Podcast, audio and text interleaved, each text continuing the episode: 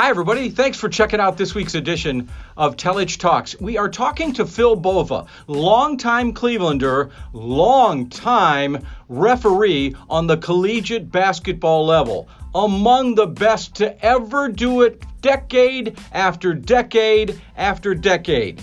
Big Ten, MAC Conference, all over the country, all within a league. The man was outstanding and he was a central figure in one of the most infamous things to happen in college basketball back in 1985, the day that Bobby Knight lost his mind, picked up a chair, and chucked that baby across the court. Phil Bova was there. Phil Bova was there for many great moments in college basketball. He also has helped a many a person become a referee and he's just an engaging personality, a super guy, grandfather of many. I think he calls them the Divine Nine. And he has written a book called Throwing Back the Chair. It's his recollections and him recounting for the listener and or the reader what it was like to be an official all those years, including his all Bova team, talking about the best coaches that he dealt with on top of Bob Knight, talking about the arenas, so many aspects of what he did as a college referee are within the confines of the book. So, we had a nice little lunch at a nearby diner in Cleveland, Ohio, and then sat down afterwards and had a nice chat. Hope you like it. Phil Bova, throwing back the chair on Telich Talks.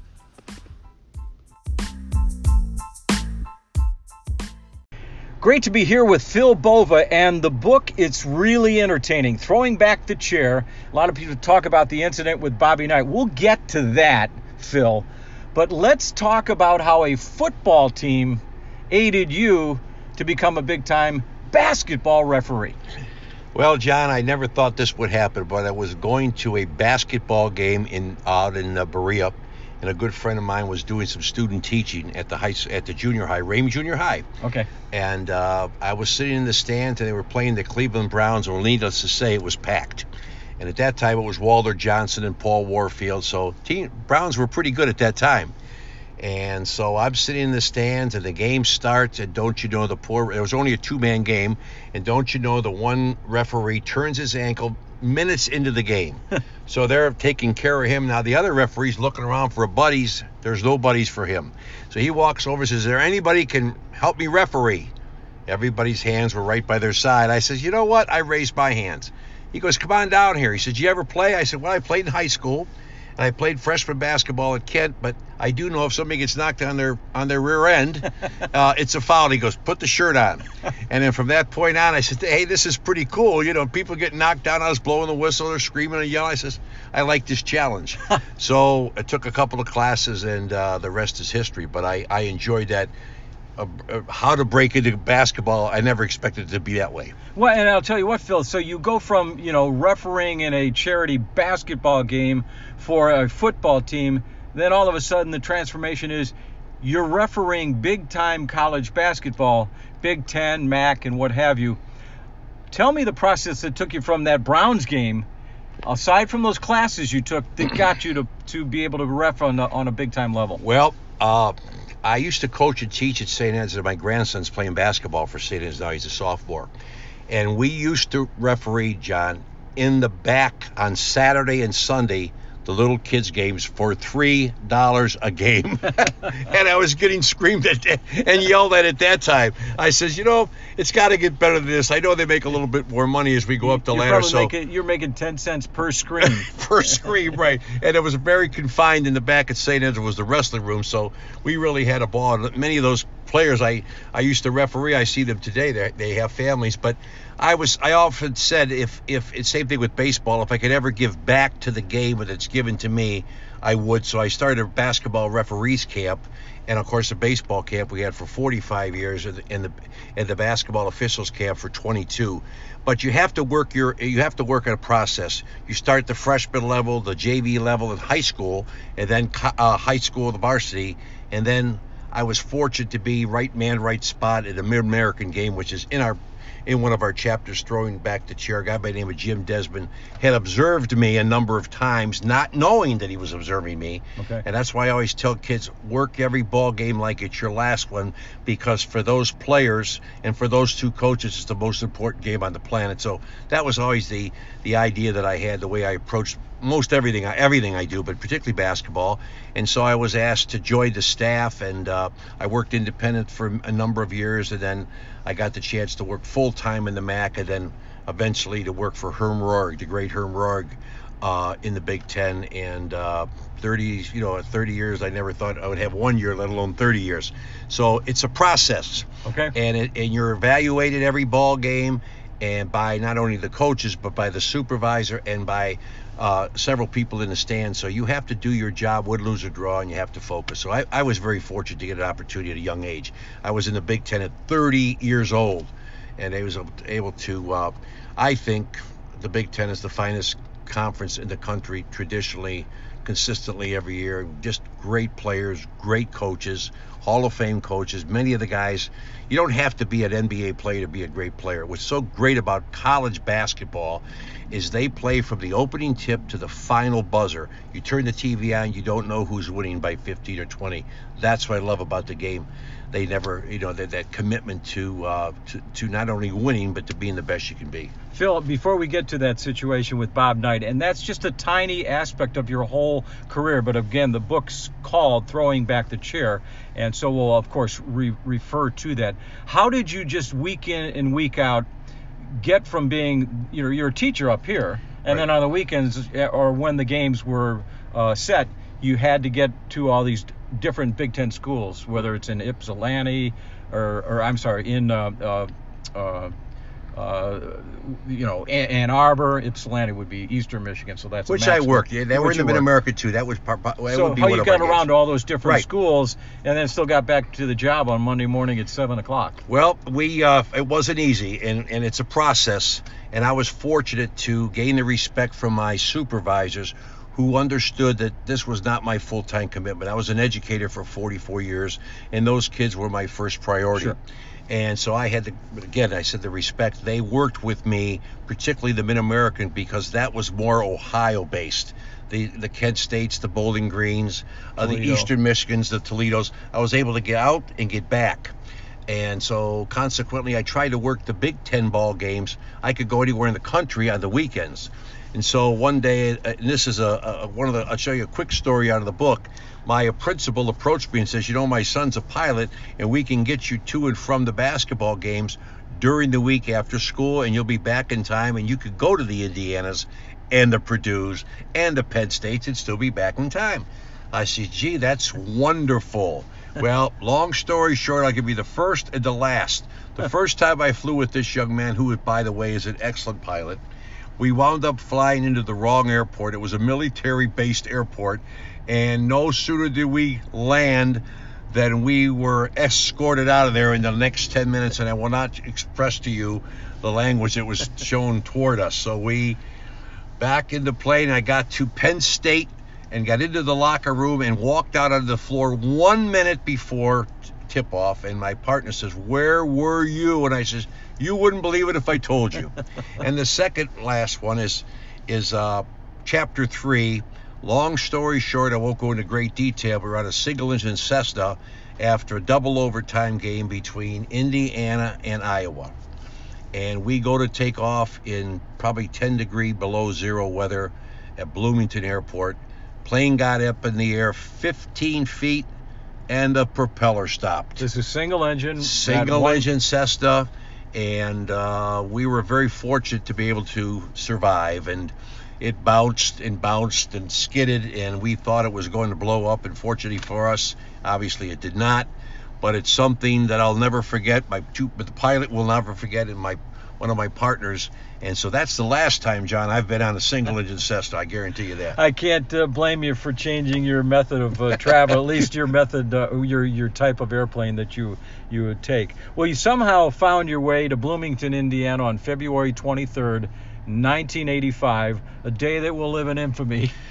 in a, in college basketball history. You're refereeing with two other accomplices, or I shouldn't say accomplices, uh, folks that do the same job that you do and do it well. But you're trying to uh, keep order with Bob Knight's uh, blood pressure rising. What happened, and where were you in all of this? Well, here's the situation. This is what's even uh, add to this whole thing. That adds to the uniqueness of it. My daughter was 16 That years was her old. birthday. It That was her, her birthday, birthday. February 23rd, 1985. And when I got home, all my wife said to me was, "If you would have been home where you belonged, you wouldn't have had a chair thrown at you." So that's uh, that's a thing that we laugh at quite a bit. But in in any sport, you always have what they call a pregame. In basketball, college basketball, we're required to be there an hour and a half before the ball game. So consequently, we sat down knowing the Purdue Indiana game is a big time. It's a, it's a big. Yeah, it's a, big stuff. It's big. It's the biggest game in our, uh, both of those schedules. It was on national television afternoon ball game. So we went over the, all the pros and cons, things we should be looking for if this happens, if that happens.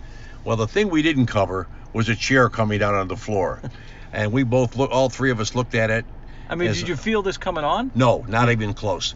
Things were here's what happened. Sometimes everything when the ball's in the basket, it's an easy game to referee. When the ball's not going in the basket, it's tough. Well, for Indiana that particular day, everything seemed to go against them. You know, you can't not blow the whistle because it's going against you. You've got to call the ball game the way it was, and a lot of fouls, and they were in suce- in succession. So consequently, Coach Bob Knight wasn't very happy with a number of things, and it started with a jump ball where he thought we uh, one of my partners called a foul on Steve Alford, and that was the beginning of the fiasco. And so consequently, the chair came out. I'm not going to go into great detail, but I could tell you it probably took about 10 to 11 minutes to get restore order. And uh, I look back at it now and say, I don't even believe it happened. And the the uh, quarters and dimes and nickels that were thrown out on the floor, I probably collected about two dollars and fifty cents. So I put it back in my pocket. But uh, all kidding aside, it, it wasn't it wasn't funny at that time, and we were fortunate that he did finally leave the floor, or we would have had to call that game. But uh, the beauty part of this whole thing, as we've discussed, that same summer, Coach Bob Knight walked into my officials camp and did a wonderful job, and uh, unbeknownst to the campers. So we've always had a good relationship, and, and that was his way of saying, hey, look, forget what happened. I'm coming to your camp. I'm going to show you that I respect you. And I appreciated that. Well, he did respect you, and so how did you handle him? Because he was the most possibly volatile of coaches and known as a bully and all of these different adjectives, Phil. But you were able to have that respect, a two-way street. So, what did you respect about him that enabled him to respect you in return? Well, one of the things I did, listen, what I try to do with all the coaches, and particularly with Bob Knight, is I listened to him. Okay. And then I, then I would rather than become intimidated, I tell him exactly what was on my mind, the way I wanted him to tell, and I made sure he was very clear that you talk to me with respect, I'll talk to you with respect. You treat my my brother officials with respect, or if you cross the line, you're going to be penalized. Sure. And he understood that, and and you know, fortunately, we were able to get along for all these years. But uh, that's not to say he didn't have technical fouls, and he was probably one of the most difficult to work for uh, because of what he demanded from his players, let alone uh, officials. But if you worked hard and and he thought you were working hard, that's all I think he expected. But in dealing with him, it was just a matter of paying attention and coming back and telling him exactly what I felt, and he respected that. And so, how did your relationship continue after that? How many more games did you do with Indiana? We know that he came to your camp that summer. You just gave that story. And he came, by the way, gratis. He did not come for Yeah. any kind of a fee. And he stayed much longer than what you uh, asked him to stay. And he had a great time. And, and so, how was that relationship going forward after that? Well, it's funny because the following week, John, I had a, I, it just so happens I had I had an Indiana again. Okay. And and, it's- and and the beauty part of it is it was like it never happened. It would never came up. Okay. It never came up. You know, I'm sorry. This and that. it just everything just flowed nicely. The ball game was a lot better than the Indiana Purdue game. Uh, the shooting percentages were higher, and then of course I think I had maybe one or more two more times because this was in February, so I had him in the playoffs, and then uh, of course then, then he attended my camp. So I, we everything flowed nicely. It, we had there was no uh, situation where there was a grudge held. Okay. Well, it's kind of cool. So you look at the back of your book. You there's a lot of testimonies from people, big names in the world of college basketball. One of them is Dickie V. So you work with a lot of, uh, obviously, with a lot of the broadcasters, or were around them, or play-by-play people. Our good friend Michael Reghi, uh, and so on and so forth. What was the relationship with the broadcasters for you? You're the official. You're probably not you know they're part of their vernacular, but yet still they weren't sitting there saying uh, we have to know tons about Phil Bova. We just want to make. They're just saying we just want these guys to do their job the way they're supposed to. do Right. Well, the thing about Dick Vitale used to tell the uh, the national audience is Phil gets his hair cut at the same barber I did. Yeah. So the, every so that that kind of broke the ice. But what I always tried to do uh, before the game is I made sure that I, I talked, said, always said hello to them, let them know, even if they didn't know us, hey, we're human beings too. There's, we respect each other's positions. And if there was a bang bang play or something they may not be sure about, we went over to them on a timeout and explained to them so they in turn could explain to the audience. They appreciated that. Uh, the game's about the kids. It's not about the referees, but we see each other. It's our business. It's imperative that we communicate properly. And I, and I, I took great pride in that. And you know, you mentioned about Michael Reghi. You mentioned about uh, the, we talked about the great Al McGuire, and we talked about uh, these different people it's all about the respect that we had for each other. They weren't after the referees. They're they're professional people. They call the ball games, and that that's something that's respected by the officials, and the, I'm sure with the broadcasters, with the with the coaches too.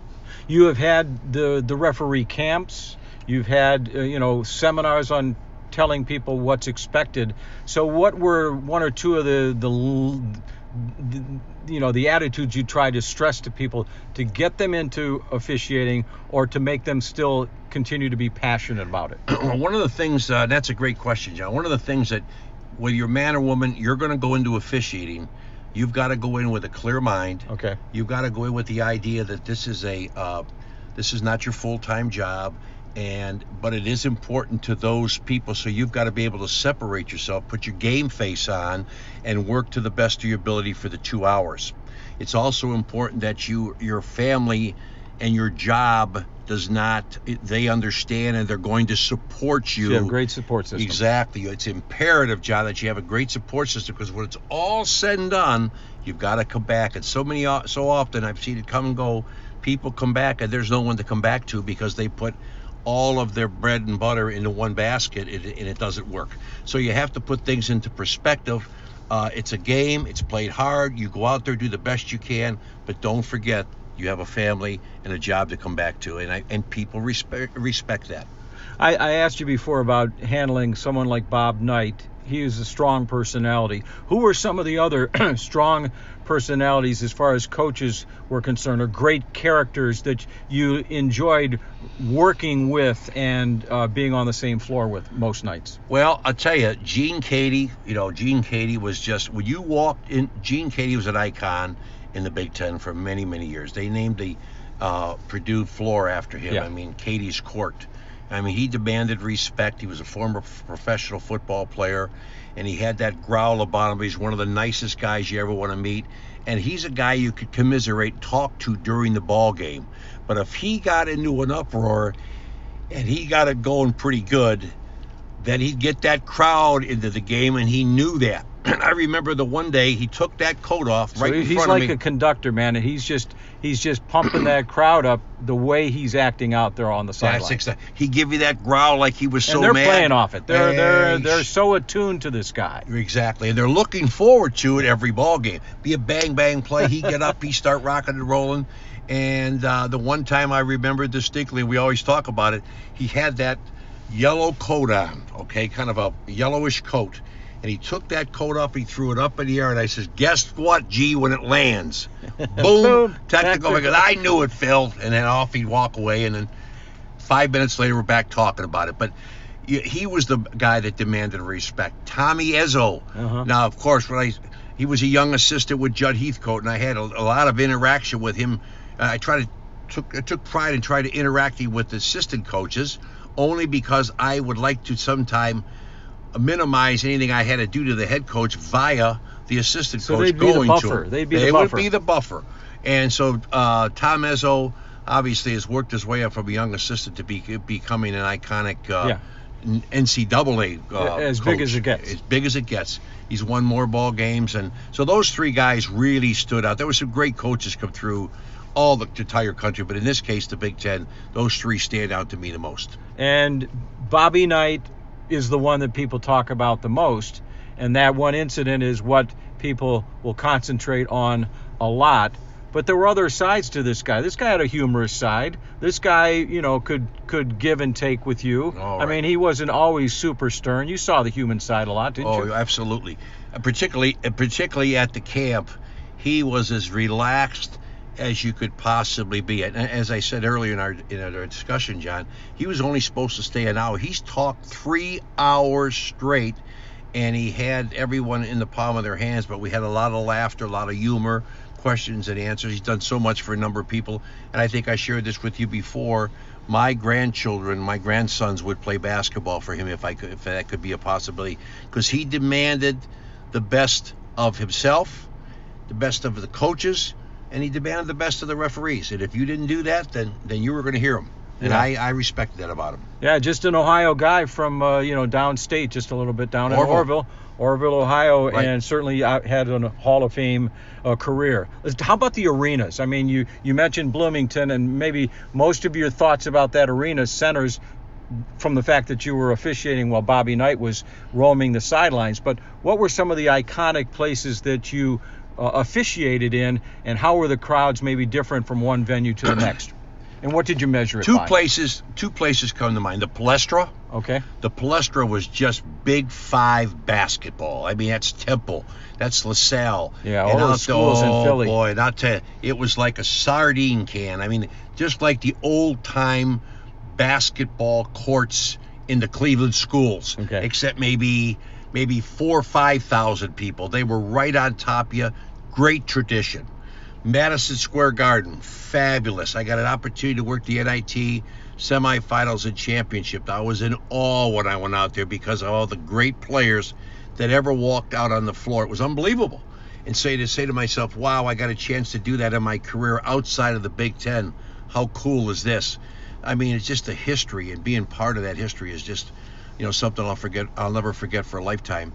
And then, of course, in the Big Ten, I I've been to all of them, of course, and I really like the Schottenstein. Okay. Really? I threw the last ball up at St. John's Arena. I like the St. Oh, John's. no, I love St. John's. St. John's Arena. A lot of people don't appreciate because they haven't been there. But I worked the last game. It was against Penn State. It was an overtime game, and they had close to 100 stars that have gone through Ohio State and brought them back. And I was in awe, John. I was The in Kellogg's awe. and people oh, like that, yeah. absolutely, absolutely. And then I got a chance to throw the first ball up at the Schottenstein, which was like I just think is phenomenal. I mean, they have all kinds of things going on there outside of basketball Yeah. season, but it's just it's like 17 18,000 people there's a lot of room you know I just uh, that's a great spot so I, I those are the, my three favorite arenas throughout the country Were there any games that you did, Phil, where you just felt from walking out and not Bob Knight orientated or anything of that nature? You just walked out on the court and you thought, this is going to be one hell of a night. It's yeah, I don't I don't know if I even want to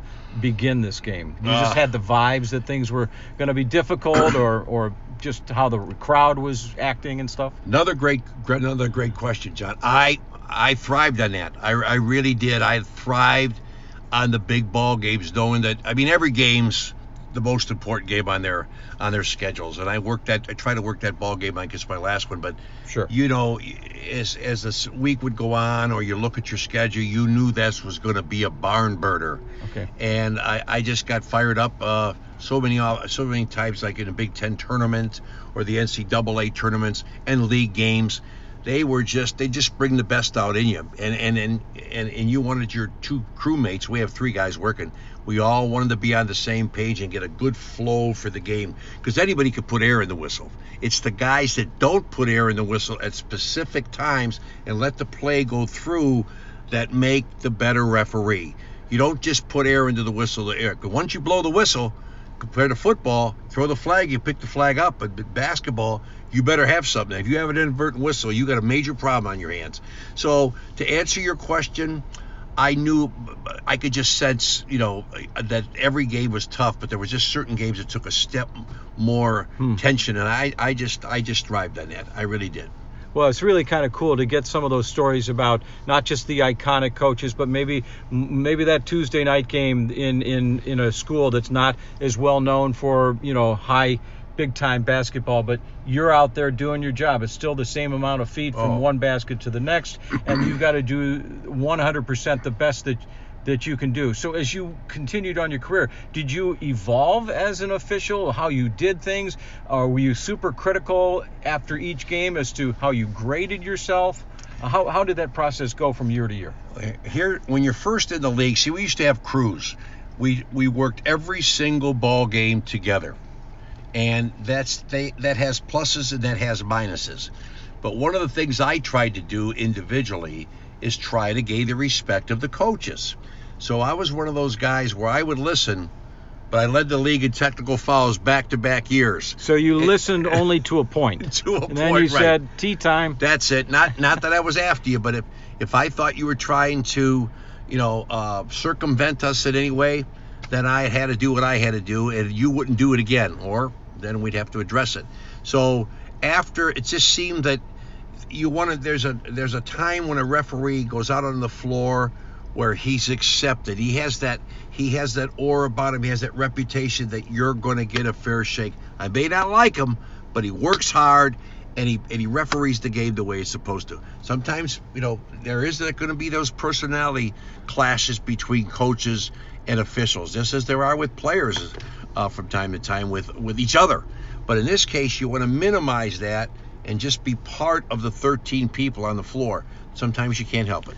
Boy, it's really exciting to, to just take note uh, and think about all the games that you did over the span of your career. And I know in your book that you you kind of detail some of those. The the night story is that's iconic and that will be told hundred years from now. Um, what other you know like big time games, whether it's a Duke or, or, or you know Michigan State or whomever uh, that you know you really felt like you were part of something magical, and that goes back to many of those NCAA tournaments. You worked 20 tournaments, 20 straight NCAA tournaments, 20 yes. straight NCAA tournaments. I have to share this with you. It's it's out of the Big Ten, and uh, it's amazing that this would happen. And again, it's it's it's it's again in the book, and I won't go into great detail, but I always have a great amount of respect for him. Gale Catlett from West Virginia Okay. And Temple John Chaney. Now that was like at the Purdue uh, Indiana game or the Ohio State Michigan game at football. Now they're we're at West Virginia and they have pictures of Chaney and they're holding him up with the like a little Yeah, the sticks. sticks, the pops. Yeah. And of course, and of course, the ball's not going in the basket for uh, John Chaney's team from Temple, and they're getting and, and West Virginia's having their way. Now the assistant coach from uh, Temple is all over us, and particularly he is not very happy with me, and I'm not very happy with him. So I told him one more time, up, up, and here it comes. Well, it's in the book, but I'll go a little bit further and give you an idea. I go over to give him a technical foul. Coach Chaney jumps in my face, and I'm throwing the assistant out. And as I throw the assistant out, I catch Coach Chaney by the chin and the tie and almost knock him back. And I didn't mean to do it. yeah, you and he know. just threw him out. Okay, so now he comes flying off the bench. They're grabbing him. I'm all upset because I'm not upset with Chaney. I'm upset with his assistant. So now we have this fiasco, and we're going back and forth, back and forth. That seemed like forever. So as he's walking off the floor, I'm underneath the basket. There's some more pleasantries exchanged, but here's the best part. Monday morning, I'm at school. I was an educator. I get a phone call from the commissioner. I says, "Uh-oh, this is it. The commissioner has the coach on the line. The three of us are on the line. The head coach from Temple, Hall of Fame coach John Chaney, apologizes to me for his despicable behavior. The letter is in the book. I apologize back to him for whatever I might have said. And I give great credit to the commissioner for having the professionalism to bring it all together. And I worked the championship game uh, the, that three weeks later uh, with Temple and Kentucky. How big of a sales job did the commissioner have to do to get John Chaney to be in this conference call to get him to apologize? Well, I would say this to you, John, to answer your question. I'm not sure, but I would imagine John Chaney had an awful lot of respect for our, that commissioner. And again, that's mentioned in the book, and I was just like awed. But then two days later, I get this letter. I'm going, this is this is doesn't happen. This just it was unfortunate what happened. yes. in a way it happened, but to to have that professionalism and and take it and and bring the respect back to for both referee and coach it was it was just a great great move on the commissioner's part and we became good friends. In fact i even talked to the assistant from temple in the future. But you know it was it was a nice icebreaker. It was a nice icebreaker and that doesn't happen very often it just doesn't so No, i was that's something i'll never forget and of course that's in our book and a little bit more in detail but i thought i'd share that with you Oh, that's interesting. So you, your life has gone on. You're the grandfather of nine, Nine. and they've played youth sports. And I guess my next question is, you've probably been at some of their games as a as a great grandfather that you want to be, right and you see people getting after some kid who's just making Right. 15, 20 bucks Right. for that game. How, how do you react to that? Well. I have to bring a rope and bite the rope so I don't say anything to the referees. I can tell you that right now. Because the beauty part of it is, my one, uh, we have two grandsons in the seventh grade. They were playing each other and uh, they were uh, guarding each other. So I had to sit at the fifth or a half court, bite my little rope, I call it. But uh, uh, I'm, I'm grateful to God. First of all, the, our book is dedicated to what we call the Divine Nine. Five boys, four girls. I have two daughters and a son. Each Your of grandkids. three, yes.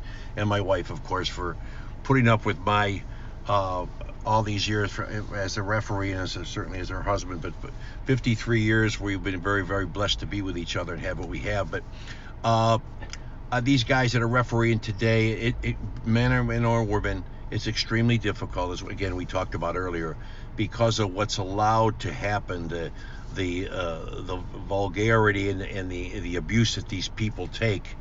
Uh, I'm not sure how the Ohio High School Athletic Association is going to clean it up because there were several incidences last year in high school where fans emptied out of the stands and, and four referees were right you know right at their uh, yeah. right in the midst of that so Wasn't there an incident in uh, Lutheran East game, if I recall, or maybe not specifics? So, Right. okay. right but i uh i go to we go to all the ball games my grandson plays for st ed's and uh, my other grandson plays for uh, highland and olmsted falls and again we're at all these different games and we just try to participate and and I, I admire the referees and how hard they try to work, but it's uh, it's a more, it's a big challenge for them today. It's a big challenge. It's a big challenge for the administrators to keep the peace. Yeah. So, So how can people get throwing back the chair? Your book. all right, it's Amazon.com, uh, throwing back the chair, and it's also on Kindle. Okay. But it's uh, the the best way to get it is through Amazon, and uh, they uh, I believe they're two three days uh, afterwards after you make the request. And we have had several book signings. Uh, we have a book signing coming up uh, in two weeks, uh, Okay. and that will be at the East End uh, Bistro Okay. in Madison on Madison Avenue In in, Lake- Lakewood. Okay. That's uh, that's our date's going to be uh, Oh, great. two weeks from tomorrow. That's So, great. Well, I, I, uh, uh, you know, I'll tell you what, Phil. forward to that. You've you've had uh, an incredible career and so much fun to kind of recount some of these these incidences that have gone on through your career. And again, I know people will point towards the, the there's so much more to Oh, it. yeah. It's like I, I had Jimmy Hanlon, uh, the, the outstanding broadcaster, the golf guy, on my Right. uh, on this podcast recently, and I said, you know, it's so much more than the guy wearing the loud golf pants or loud shirts. Amen. You know, Right. and and I say that with you, with all due respect to you as well, for the many years that you roamed the sidelines and up and down the floor and had that whistle uh, and and did all those games. Uh, tremendous longevity for you, and you're an iconic figure uh, in the business. And I just wish you nothing but the best with the with the book and with the with your life as things go forward for you. Thank you so much, John. I appreciate your time. Thank you. Yep.